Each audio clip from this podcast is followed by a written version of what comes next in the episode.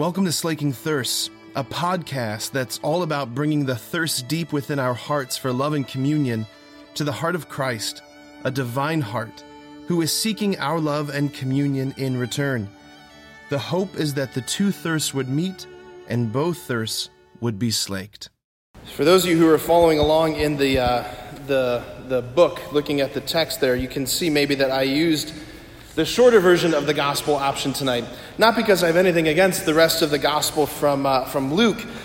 It's extraordinary. It's good. God, it was really, really good. I, uh, I just didn't have a word on any of the other longer parts. So go ahead and read the longer part tonight as part of your homework. Uh, just read the longer form of the gospel tonight. Maybe pull up uh, the USCCB website. Anyway, what I want to talk about tonight does come from this section from Jesus in this gospel where he talks about these servants girding their loins, lighting their lamps, being ready to open when the master returns. I want to talk tonight about this connection of openness and faith in our hearts. That's, that's, the, uh, that's the stew that we're making tonight, just so you know, just so you have a sense of where we're going, all right? I think that's helpful sometimes. All right, so I want to start with this. A number of years ago, Pope Benedict, in one of his homilies, I think it was a Holy Week homily, no, um, a Easter season homily, he was reflecting on the gospel where Jesus has that encounter with the man who is deaf and mute. And he approaches the man and he uh, pulls the guy off to the side and he sticks his fingers in the guy's ears. He spits on the ground. He touches the guy's tongue. And for 2,000 years, the, the, the uh, translators of the scriptures, they have preserved the original Aramaic, that it says he groans and says, Ephphatha. And they give the translation, which means that is be opened. Be opened. Pope Benedict, in his reflections on this, he said that that one groan, that one word bubbling up from the heart of Jesus, Christ the bridegroom, the sacred heart of Jesus, is in a certain sense, as he says, a summary, a distillation, a like a one word summary of the entire mission of the Messiah. That he came to coax an openness out of the heart of humanity, out of the heart of his bride. Like, yes, of course, he came to defeat and confront our enemy, right? That's one of the things we hear in 1 Timothy that the reason the Son of Man appeared was to destroy the works of the devil. That's right in the scripture, right? That part of his messianic mission was to confront the enemy, to overthrow the kingdom of darkness, to, to capture, uh, to, to, to liberate us from our captor, right? To bring us from slavery into freedom. But there was more than that, right? It wasn't just simply the defeat of sin and death. It wasn't simply the rescue from the clutches of hell. If you look at the book of Revelation, right, the culmination of the scriptural revelation, you see Christ, the, you see Christ as this warrior, Christus Victor, right? Combating and conquering the enemy. He confronts the great dragon, throws him down, but then it doesn't stop there. Then it leads right into the great wedding feast, the wedding supper of the Lamb, that Christus Victor, Christ the warrior, becomes Christus Sponsus, Christ the spouse. That the, the confrontation, the battle that he wages, is for the sake of rescuing his bride, to bring her into communion, to offer to her his, his gift of divine life. Like the battle is the first foray which leads into communion that his deepest desire, his, law, his heart longs to be received by his bride. Like, please open to receive the gift I wish to bestow upon you, the gift I wish to bestow in you, the transformation I want to affect in you, a transformation unto glory. Like that's what this whole Christian life is about, folks, right? Like it's not just simply about being good so that when you die you can finally go to that heavenly place. It's a transformation that begins now. Catherine of Siena said that heaven starts now. The road to heaven begins now, that the transformation unto glory begins now. Like every part has to be touched by the gospel. Like, zoom out for a second here to get a, a more cosmic view, a more sweeping view of this story. Like, this is the entire story of salvation history, beginning in Genesis, culminating in Revelation. That you have humanity constituted in perfection in Eden, planted in the garden in the beginning. And humanity originally stood in this posture of perfect openness, perfect docility, perfect receptivity to the divine gift.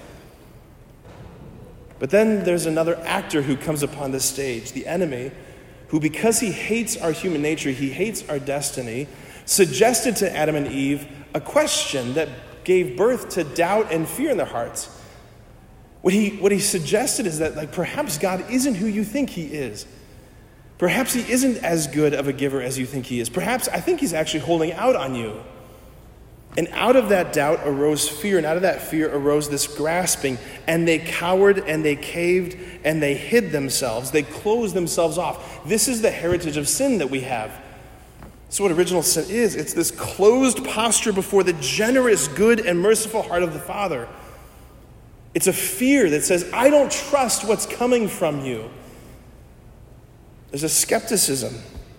And all throughout the Old Testament, what you see there is a God who is so patiently trying to woo the heart of his bride, to woo humanity back out of hiding, back into this posture of openness, this posture of trust, this posture of surrender.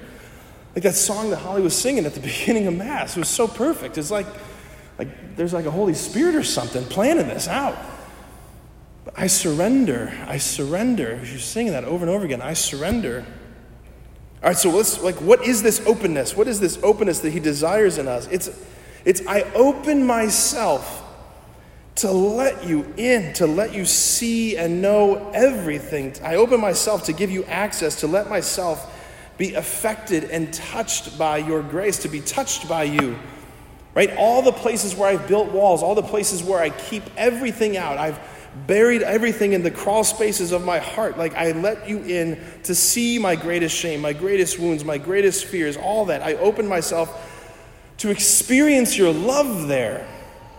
Right? That's, that's the Father's desire, just about more than anything, I think, that He wants us to have the visceral experience of being touched by mercy in the place where we are most miserable, where we're most afraid. That's what the word mercy means. Misericordia, a heart given to misery. That's what the word mercy means. St. Augustine said centuries ago, he said, I gazed into my deepest darkness, into my deepest sin and I saw you there, and it dazzled me to discover that we can be loved in the places where we are most convinced we're unlovable is an astonishing thing, right? And it's further, the openness is more than just simply that. It's more than just simply letting the Lord into our hearts, but it's I open myself. I'm open to surrendering control. That right there. This is a hard one. This is a hard one.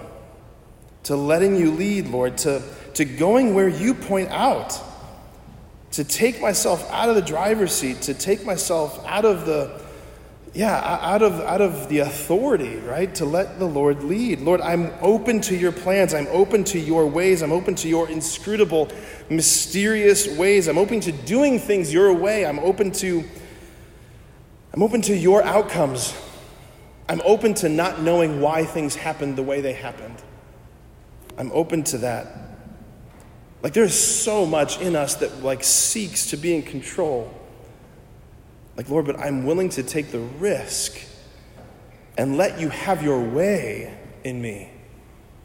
But that's Abraham.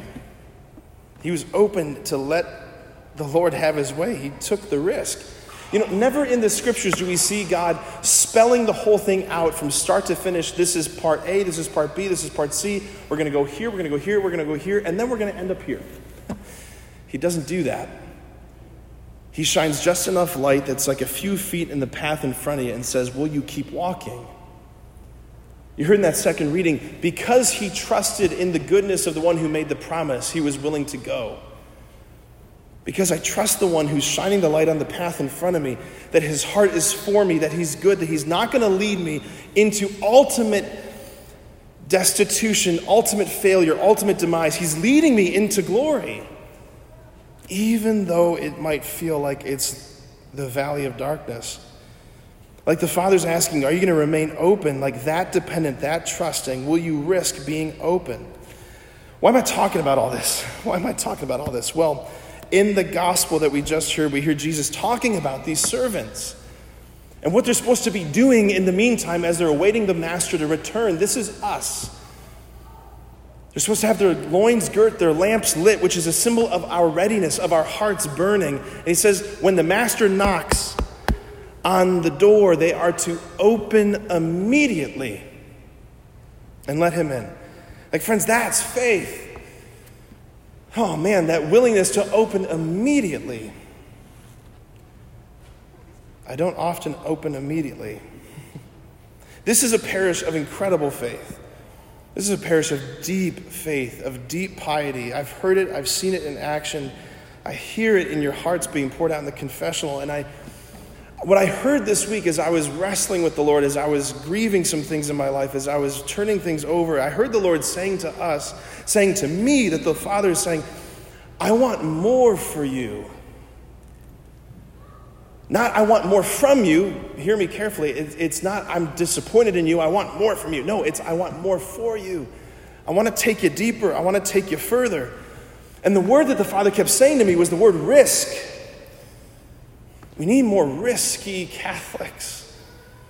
People who are willing to risk putting out into the deep, risk opening the door Guys, in this fallen world, there, there is so much disappointment. It seems like it looms around every single corner. Like where relationships fall apart, where vows fall apart, where friends betray, where love doesn't seem to last, where loved ones die unexpectedly, where longed for pregnancies end in miscarriage, where all sorts of things, where it seems like the most beautiful things come crashing down. And it seems like the most rational thing to do is to just simply wall ourselves off. Don't open the door to your heart. Don't let anybody in. Don't just let them knock on the outside of the door. I'm not opening myself up to that. It's too scary. It hurts too much. What's going to happen if I let him into that? What if it's, what's going to happen if I let him into my heart? Isn't he, isn't he going to be repulsed by what he sees? Or, or worse, isn't he, won't he surely start leading me into places where there's just going to be pain he leads me somewhere where there's suffering. What if He leads me to open myself up to something and He gives me something only to take away at the last second? There's so much fear. The the way that I think a lot of us sinners, myself included, often live our faith is by looking through the peephole in the door.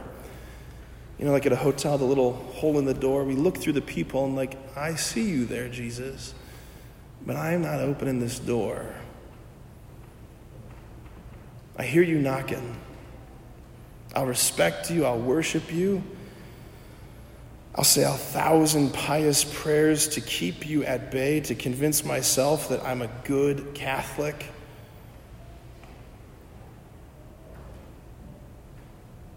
But I just don't want you to get that close to my heart.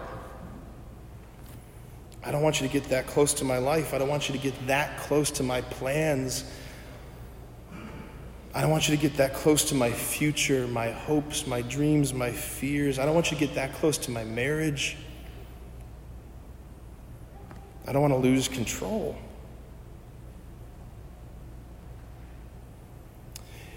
And the reason why we think this is because so many of us have the experience of vulnerability leading to just pain. You let yourself be open and you get hurt. Because nowhere in this world can we find perfect love. That's just the truth. Every single person, every single person is only able to give an imperfect love. And our hearts were made for perfect love. So we get conditioned to be disappointed and we get conditioned to defend ourselves. We get conditioned to preemptively protect ourselves from pain by not being vulnerable. We stop taking risks. And then the enemy whispers things like, it's best that you keep him at a distance. It's best that you don't get too serious, that you don't let him get too close because he, just like everyone else, will hurt you. He's going to ask you to do something, and it's going to hurt. He's going to look at something, and it's going to hurt. And the enemy just convinces us keep the door closed, stay behind those walls. That's safe. And the reality is, we are not safe behind the walls. We're suffocating behind the walls. We're just building our own coffin when we do that. If you want love, you have to have vulnerability. If you want life, You have to have vulnerability. You have to take the risk. On the other side of the greatest, the biggest, scariest things, that's where the greatest rewards are. It's always beneath the dragon that the gold is guarded. Friends, this gospel that we just heard, it's not just something that happened 2,000 years ago, it's, it's happening right now in this Mass. It's unfolding in this Mass. Like some of us have kept Jesus at such a distance for so long that we don't even know how to begin to like let him get close. What would that even look like? Some of us have kept him at a distance for so long and we've just convinced ourselves, I guess I'll just have a lot of casual contact with him for the rest of my life and hopefully that'll be enough. I promise you that the Lord's not disappointed in us if we've lived our faith looking through the peephole of the door. Remember St. Paul, when he's describing love, first thing he says is love is patient. Love is patient. Like he just waits and knocks because he knows how fearful our hearts are. And then the second thing he says love is kind. That the love that's waiting for us on the other side of that door, that's begging us to take the risk, is patient and kind.